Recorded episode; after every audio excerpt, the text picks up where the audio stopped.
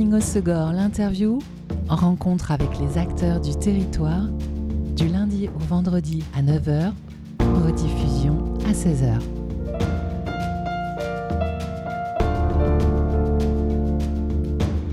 Bienvenue dans Good Morning au Segor, l'interview sur Web Radio. Alors on parle beaucoup en ce moment avec l'actualité des Jeux Olympiques de Teopo à Tahiti, où se joue actuellement une polémique autour de la construction du nouvel tour des juges pour accueillir les épreuves de surf l'année prochaine. Teopo, sa vague mythique et ses récifs coralliens nous paraissent précieux et fragiles, et c'est aussi là-bas, dans ce lieu inspirant, que Paul Lavoine, réalisateur et photographe, a tourné le documentaire Lié par l'océan, un film qui parle du lien que cinq surfeurs qui vivent là-bas tissent avec l'océan, un film qui a reçu cette année au mois de juillet le prix du meilleur film au festival de films de surf à Anglette. Alors pour parler de notre lien avec l'océan de Teupo et des coulisses de ce film, eh bien j'ai le plaisir de recevoir Paul Lavoine sur Web Radio. Bonjour Paul. Bonjour Aline, merci de me recevoir. On est ravi de t'avoir au micro de Web Radio et de pouvoir voyager un peu avec toi euh, à Tahiti en Polynésie. Alors Paul, tu as 23 ans, tu vis à Cap-Breton et euh, j'avais l'occasion de te rencontrer au Surf Film Festival à Anglette, où tu venais tout juste de remporter euh, pour ce film documentaire le prix du meilleur film. Et depuis, bien, ton film aussi a été primé dans d'autres, euh, festivals, au Canada, au Beaches Film Festival à Toronto, et aussi au Portugal, au Festival du film de surf. 2023 a été une belle année alors pour toi. Oui, une année pleine de surprises. C'est vrai qu'en présentant mon film en festival, il n'y avait pas réellement de but de titre ou de gagner des, concours. C'était juste heureux déjà qu'il soit sélectionné. Pour moi, c'était déjà chouette. Et euh, très belle surprise à Anglette qui s'est enchaînée avec euh, Toronto. C'était à peu près à cheval sur les dates euh, Toronto et, et, Anglette. Et ensuite, par la suite, Ericeira, qui est une ville que j'apprécie beaucoup au Portugal aussi, qui a aussi récompensé le film pour son côté un peu plus écologique. Et alors le sous-titre de ton film, ce sont des coordonnées GPS Oui, ce sont les coordonnées GPS du pic de la vague de Teaupo. Euh, que je suis allé regarder un peu sur Google Maps, là où ça me semblait euh, être l'endroit où la vague démarrait et cassait le plus souvent. Et puis euh, voilà, je l'ai mis en, baseline. c'est aussi un clin d'œil à un des personnages du film qui a ces coordonnées-là en tatouage sur sa jambe. Et donc dans ce film, en effet, tu es parti à la rencontre de cinq surfeurs qui vivent euh, là-bas. Ils surfent, ils euh, pêchent, ils ont construit leur vie autour de l'océan. Alors euh, dans ce film, donc on peut, on peut voir et écouter les témoignages de Mataïté Drolé. N'hésite pas à m'interrompre, Paul, si je prononce mal leur Mataï, prénom. Voilà. de Colivast, de Taouré Henri, mm Tassio José Azumbora et Mormon Motui. Mhm. Tu les connaissais avant ou tu les as rencontrés sur place? Comment s'est passé ce euh, voyage pour toi? La seule personne que je connaissais avant, c'était Kaoli, du coup, que j'avais rencontré ici à, Osgore, notamment à travers le Joe Joe. Et, euh, et c'est lui qui m'a plus ou moins proposé de, de venir euh, le rejoindre à Tahiti. Enfin, quand je lui ai dit que moi j'avais le souhait d'aller à Tahiti, il m'a proposé d'aller là-bas. Et il m'a aussi conseillé de rester dormir du coup chez Taurei Henry, au Taurei Homestay, qui se trouve du coup dans le village de Taupo. Et euh, de par euh, Kaoli et de par Taourei, du coup, j'ai commencé à rencontrer les autres protagonistes du, du film. Quoi. Donc c'est venu petit à petit. Quand tu es arrivé là-bas, tu avais en tête ce film déjà? Mais je partais du coup pour une durée de trois mois. Euh, je me suis dit que ça serait bien de revenir avec quelque chose d'un peu plus conséquent que juste des petites photos et des petits réels sur Instagram. Et ça faisait longtemps que j'avais en tête un projet un peu documentaire qui racontait vraiment quelque chose. Et, et je me suis juste laissé inspirer par les rencontres que j'ai faites là-bas une fois sur place. Quoi.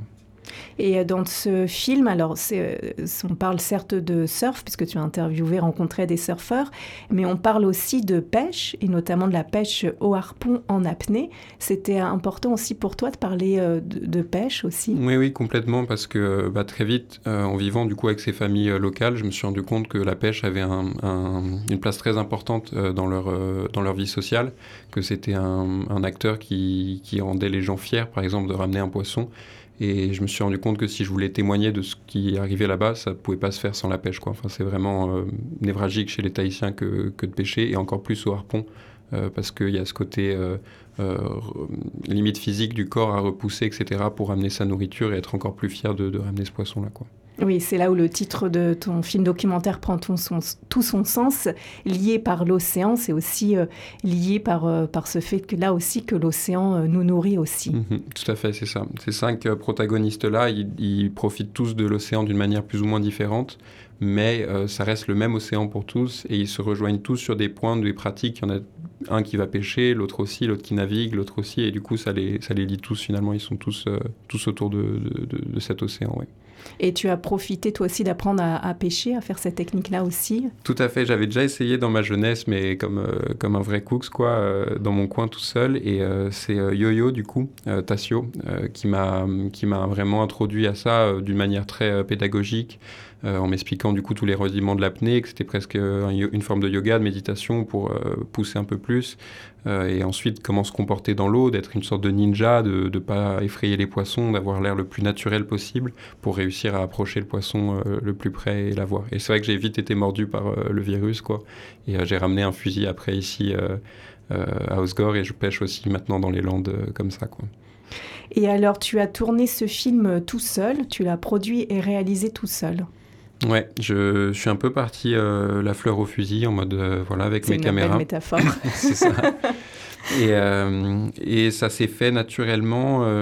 donc moi, je faisais beaucoup d'images parce que j'étais extrêmement inspiré par les lieux. C'est très très joli Tahiti, encore plus Teahupo. Il y a une atmosphère là-bas qui est indéniable.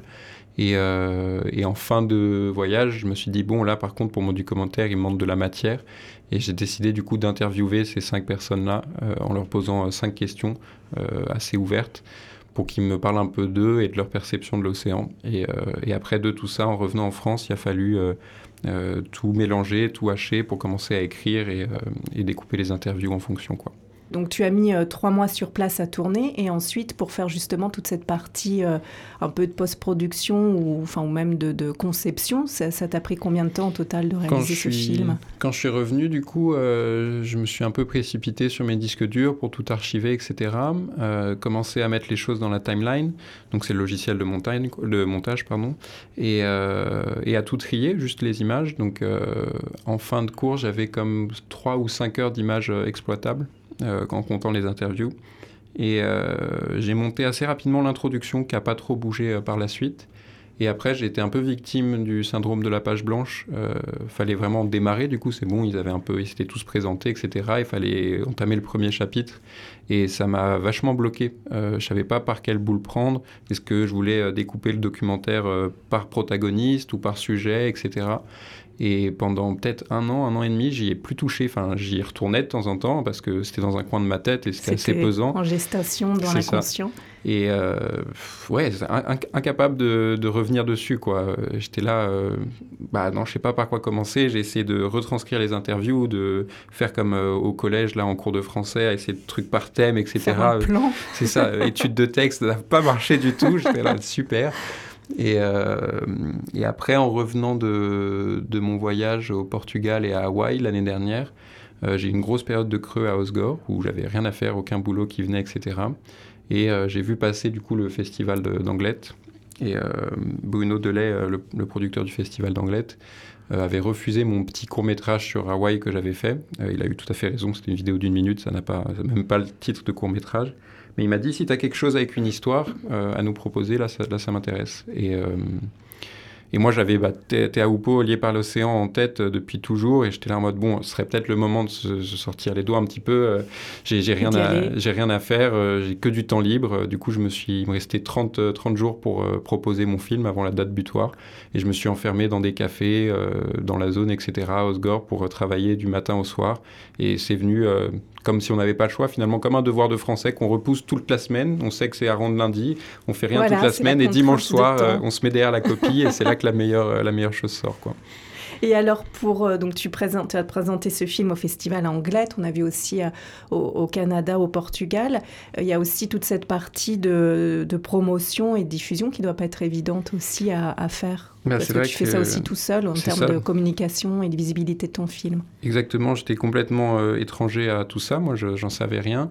J'ai eu la chance de tomber par hasard sur une plateforme qui s'appelle euh, Film Freeway qui en gros référence un petit peu les, euh, les, les, différents festivals et qui permet de créer une fiche pour son film et du coup de rendre ultra facile le fait d'envoyer son projet au festival. Donc ça, ça m'a permis justement d'entendre parler du festival de Toronto, par exemple, ou celui d'Ericeira. Et, et, du coup, ça, ça m'a quand même un peu aidé ouais, dans, dans tout ça. Et après, c'est les dés sont jetés, on attend de voir ce que ça donne, est-ce qu'on est pris, est-ce qu'on n'est pas pris.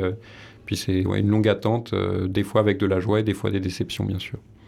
Et quelle est euh, la suite alors du, du, film? Tu le présentes là à d'autres festivals? Est-ce qu'à un moment on va pouvoir le voir au niveau grand public? Pour le moment, il est déjà sélectionné dans encore deux, trois petits festivals à travers le monde et j'attends encore la réponse pour d'autres festivals, par exemple celui de Brest ou de, de Bilbao, euh, qui me tiennent beaucoup à cœur.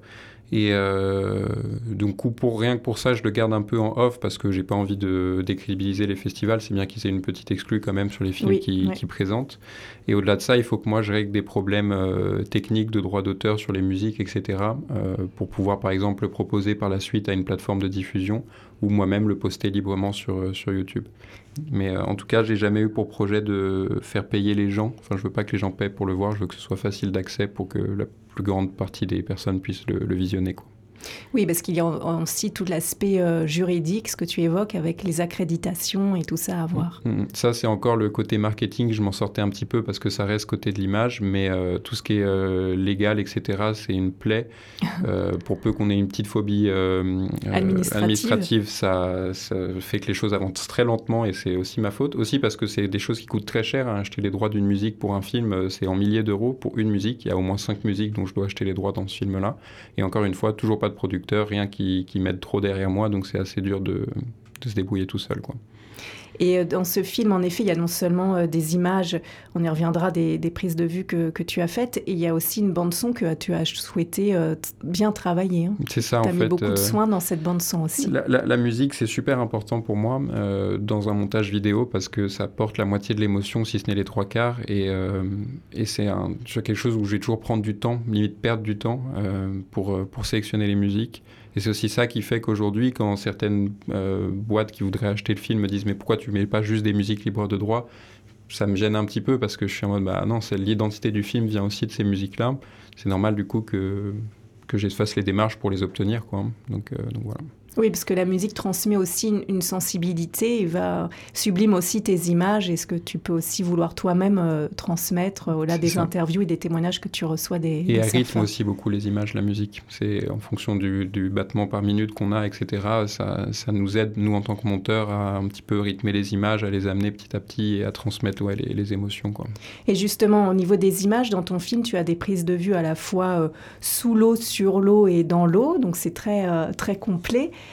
dans ces belles eaux transparentes de Théopo, c'est toi aussi qui as fait toutes les prises de vue, que ce soit aérienne de drone à euh, caméra euh, sous-marine. C'est ça. Vu que je suis resté trois mois sur place, c'est vrai que donc moi ma prise de vue préférée c'est être dans l'eau avec mon caisson étanche. Mais au bout d'un moment, au bout de trois mois, bah, on peut se dire, OK, ça y est, j'ai eu ma, dose, je peux me permettre de, rester sur le bateau ou parce que je me sens fatigué ou parce que je veux un, angle de vue différent. Faire voler le drone aussi, là-bas, ça vaut le coup avec euh, l'eau ultra transparente, ça permet de mettre en avant euh, le récif, etc. Euh, et ouais, du coup, j'ai eu le temps d'axer les trois axes et c'était chouette. Qu'est-ce qui t'inspire, toi, comme musique quand tu vas à l'eau ou que tu fais tes prises de vue? Il y a une, une musique qui m'a beaucoup euh, porté euh, pendant mes tout débuts ici à Osgore, euh, que j'écoutais avec mon, un de mes meilleurs amis, Félix Berger, qui est shaper à Paris. ça s'appelle Cumbia sobre del Mar. Ouais, c'est la musique que tu as choisie là, pour la pause. Qui en gros, euh, je sais pas, elle dure comme 6 ou 7 minutes, donc c'est plus ou moins le temps que ça nous prenait de nous changer sur le parking. Et on mettait ça à fond euh, le matin, il devait même pas être 6 heures du matin, euh, aux premières lueurs du jour, aux Océanides à Cap-Breton. C'était un peu, moi, mes toutes premières sessions en aqua, il y avait 1m10 de houle grand max, mais on se levait tôt avant que le vent passe onshore. Et c'est là où j'étais ouais, le plus addict à l'océan. Quoi. Tous les matins, on, on, mettait ça un peu pour se motiver à mettre la combi encore mouillée de la veille euh, sur le parking et à y aller comme ça dans des petites vagues qui ferment, mais, on était content. Quoi. Bon bah allez, c'est le moment de mettre votre combi, alors on écoute. Combat d'Elmar sur... Combien sobrait Elmar sur euh, Web Radio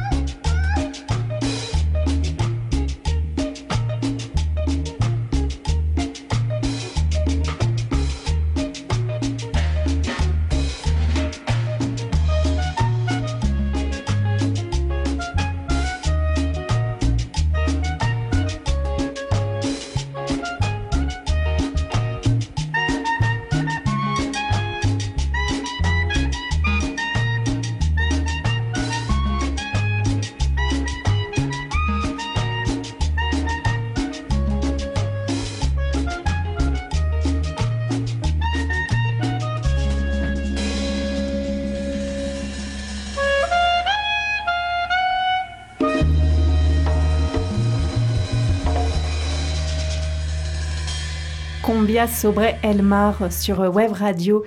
C'est la programmation musicale de notre invité euh, Paul Lavoine. Vous écoutez Good Morning au Segor, l'interview. Et notre invité aujourd'hui est Paul, euh, qui est réalisateur et photographe spécialisé dans le surf et les prises de vue aquatiques. Alors Paul, on a pu parler de ton film euh, documentaire lié par l'océan. Quel est le lien que tu as toi avec l'océan? Comment t'es venu ce lien? Hmm, un peu en second temps. Hein. Moi, je suis né à Paris, du coup, euh, loin, de, loin de tout ça. Euh, même si j'ai eu la chance d'avoir des parents qui pouvaient m'emmener à la mer euh, à peu près à toutes les vacances, ça n'a jamais été quelque chose de, de, fou. Il me faisait beaucoup nager, par contre, à Paris. Et, et c'est là où l'eau, ça a toujours été un élément qui me, qui me correspondait. Et aujourd'hui, euh, au fur et à mesure des rencontres et de mes trajectoires de vie, c'est devenu l'endroit où, je gagne ma croûte, quoi. Euh, et, où j'ai aussi beaucoup de plaisir entre la pêche, le surf avec les copains et, euh, juste contempler, en fait, cet élément qui est, qui est magnifique, quoi. Et alors, donc, tu fais euh, des prises de vue, euh, toi, dans l'eau et sous l'eau. Euh, j'imagine ça nécessite aussi un bon entraînement. Tu t'entraînes régulièrement, justement, pour, pour ton métier de photographe? Oui, tout à fait. donc, je m'entraîne beaucoup en salle, notamment avec Arthur Bachelet, qui, qui, fait partie de mon cercle d'amis et qui, il a pas longtemps, a ouvert son coaching.